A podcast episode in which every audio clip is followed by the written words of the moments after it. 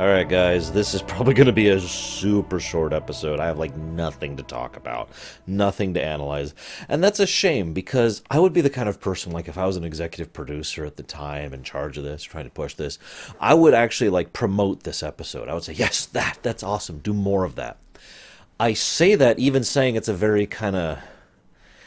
I would say this is an average Babylon 5 episode. You know, if we were to do the 1 to 10, or I should say negative 10 to 10 scale, this would pretty much be around a zero. Uh, well, that okay, that's actually not getting across my point. But the point is, it's very average. The fighting plot is there, and it's passable, and the fight scene was actually pretty good, and there was a decent undercurrent under it. But it was very 80s, and I don't actually have a lot else to talk about it. And then the Ivanova plot was amazing and heartrending, and I don't have much else to say about that either. But let me go ahead and get into this. So, one of the things I, want, I do want to say, uh, and you might be like, well, why would I support this then? You know, if this is such an average episode, because there's no B plot in this episode. There's no the ship is in danger plot. There's no oh my god, everything uh, is is doomed. There's no threat of the week in this episode. It is all a character episode. This is literally nothing but Ivanova's story arc and Walker's story arc. Garibaldi is actually kind of a guest star in Walker's story arc over there. And on the one hand, you know, uh, like I said, that's that's kind of a risky thing to do. You risk losing your audience. But on the other hand, this is the kind of thing I eat up like candy. I love character stuff. I am such a huge character focused person. I, I, love it. I gobble it up. So I admit I am biased in favor of this episode because it's such a character centric episode. Now, I do have some complaints, so let's just go over these. First of all, I started I did a bit of an experiment, and I advise you to do the same if you want to. The gentleman who played Walker Smith and Garibaldi had no chemistry on screen, in my opinion. Uh, they didn't gel well together at all. And that struck me as odd because the dialogue between the two was great. The dialogue was very buddy buddy, good friends going back away ways kind of a thing. And the dialogue worked. So if you divorce yourself from it, just listen to the dialogue and what they're saying and like try to imagine it said differently, it works great. But the two actors just didn't have anything going between them. And I think that kind of hurts the episode a bit because you're supposed to feel this great friendship between the two. But I've always felt stronger friendship between Sinclair and Garibaldi than these two. In fact, to be blunt, I think Ivanova and the gentleman playing, I wrote down his name, uh, hang on, hang on. Koslov actually did uh, uh, had better chemistry and better interactions uh, with each other between each other than the supposed people who go back you know years and years together. So it's a bit of a shame. Um, I uh, I also uh, let me think. I'm looking at my notes. I really don't have much to say. I do like one thing. So I mentioned the undercurrent. I guess I'll just talk about this. is going to be like a 10 minute episode. I mentioned the undercurrent of the fight plot. And that thing is the big point was that the Wutai, or the Utai, I forget how they pronounce it, um, is really, really important to these people. It's not just a fight, you know, it's not a blood sport or whatever. It is a part of their culture. It has some significance to them, culturally, socially, etc. So it matters to them. And they look at Walker and they say, well, you, you just want to walk in and have a fight. You have no respect, you have no bravery, you don't honor our traditions, go away.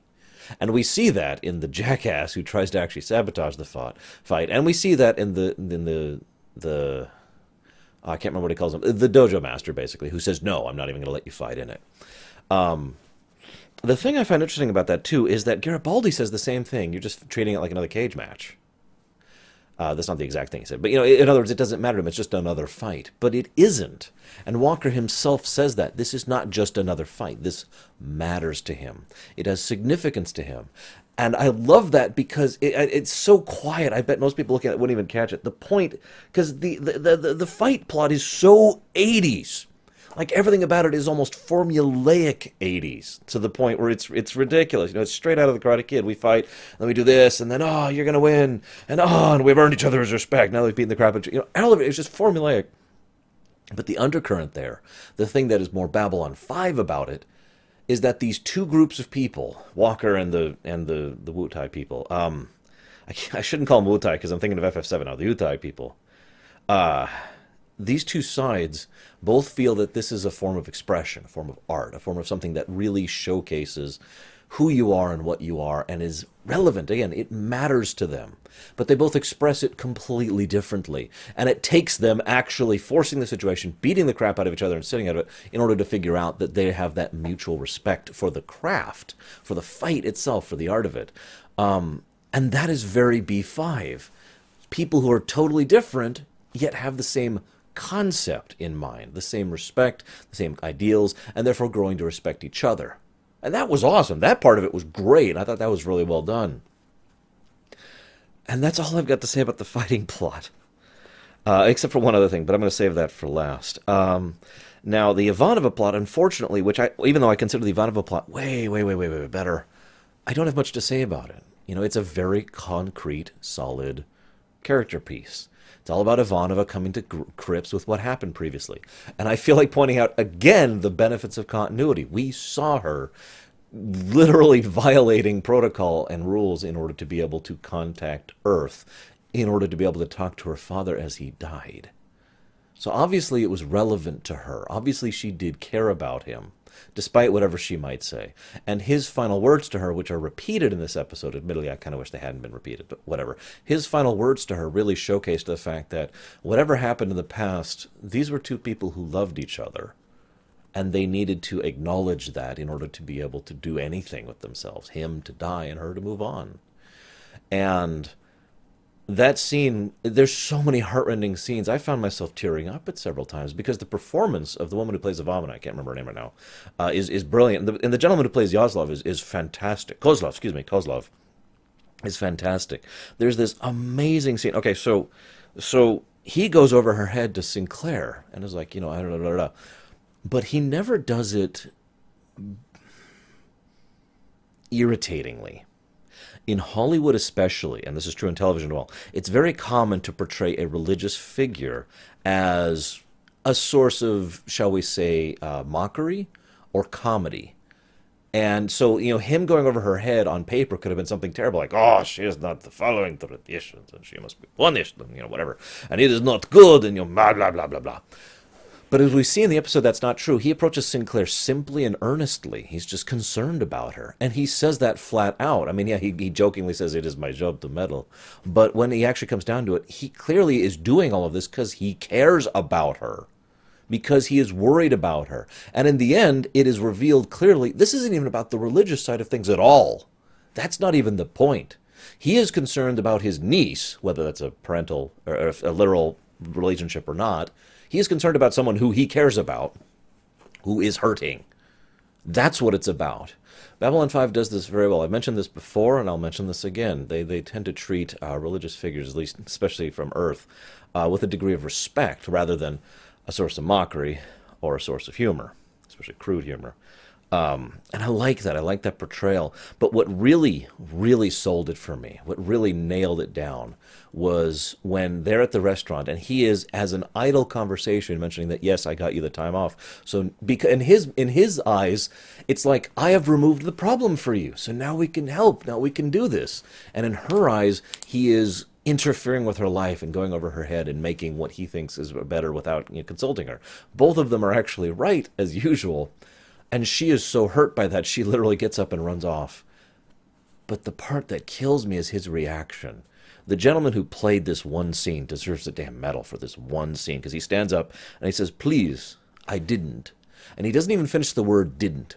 He can't. He literally chokes it off into tears. Please, I didn't and and it's just I'm doing it badly because I'm not in the zone right now. But you get my point. Listen to that one scene. It was just oh, you could feel his heart just snap a little bit when that happens as he realizes how much he's hurt her and um and again he hurt her out of caring. He didn't want to hurt her. He didn't want to make the situation worse. He just thought he was helping.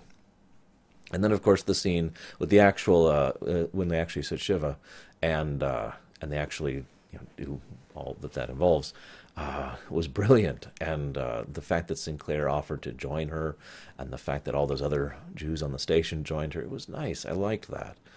But I don't have much to share other than those notes. Uh, I do have one quote here, which I want to just share. Humanity has no business in space until there's peace on Earth. Uh, I like that quote because um, it's similar to some things that we here in real life have some people, some scientists, some philosophers think that we need to settle things here before we can go into space. And there is a thread of thought uh, about, I believe, the Fermi paradox. I may be using the right wrong, wrong word. In short, the Fermi paradox, if I'm using the right term, is there's overwhelming evidence for the possibility of aliens and yet overwhelming lack of evidence for the reality of aliens, right? So it, it doesn't line up. One of the most common solutions to that is there are aliens and they are actively avoiding us because we haven't earned the right to enter a galactic community yet. Um, I'm not going to give my thoughts on that right now. That's not relevant. I just think it's interesting that that thought is given here, and it again does a little bit of setting building for Babylon 5, showcasing that things on Earth are not good at all and will get worse. Last note I want to mention here I actually have a spoiler section, would you believe it, on this episode. There's not really a lot of plot or arc relevance, so I look at this and I always, as always, I try to rip significance out of things. But I've always said that there's a clear line between me making something up and me reading into something, right? And as I was trying to rip significance out of this, I kind of realized that I was doing the former. That I was making stuff up. So I reset myself, you know, hit the reset button, step back, looked at it again, came at it from a new angle. I was trying to find a common thread between the two plots of this episode. And while I could make up one, I don't think there is one there. It felt like I was engineering one rather than reading into one that is there. But I did actually, when I reanalyzed it, find a common thread between the two plots. And that thread is characters. The common thread between the two is this is a character episode. And therefore, here is a character who is developing and working, and here's a character who's developing and, and working. That's it. I actually like that a lot because it ties into what I said earlier. Most shows, especially at the time, would instead do this across two episodes. And so the first episode would be Ivanova plot in the background, threat to the station in the foreground, or vice versa. then the next episode would be threat to the station and the fight with Walker therefore mixing things up to keep the audience engaged with you know the big doom of the week you know threat of the week situation. But as i've spoken against the threat of the week concept constantly it's not necessary. So in this case rather than mixing it up like that we just have a character plot and a character plot. And i like that. And again that's why i would champion an episode like this given a shot. So I have no idea how long it is, but again, I have two tiny, tiny notes that I want to put in the spoiler section. So, uh, oh, sorry, sorry, I got a little overextended there. Spoilers. The name of the ship that Koslov comes on is called the White Star. That's like that's like the first thing I was like, oh my god, that's the White Star. I mean, obviously it's not the White Star, but I have a question for you guys. Um, how many of you think they did that deliberately? Uh, don't answer in the comments, obviously, because this is a spoiler section. But I'm really, it's, it's, I'm really wondering if they did that deliberately. I couldn't find any information about it. Um, the other thing, and this is definitely a spoiler. Walker warns Garibaldi twice in this episode about watching his back, and comments how Garibaldi doesn't watch his back. And it's true, Garibaldi has a bad habit of not watching his back. And oh my god, is that going to come back around to bite him? Episode Chrysalis? Or is it Chrysalis? I don't remember which, but you know the one I'm talking about. The one where he quite literally and figuratively gets stabbed in the back. Yeah. Uh, anyways, I'm going to go ahead and sign off. Like I said, this is probably going to be super short. I don't even know how long it is. I have like half a page of notes here. Anyways, I will see you next time, guys.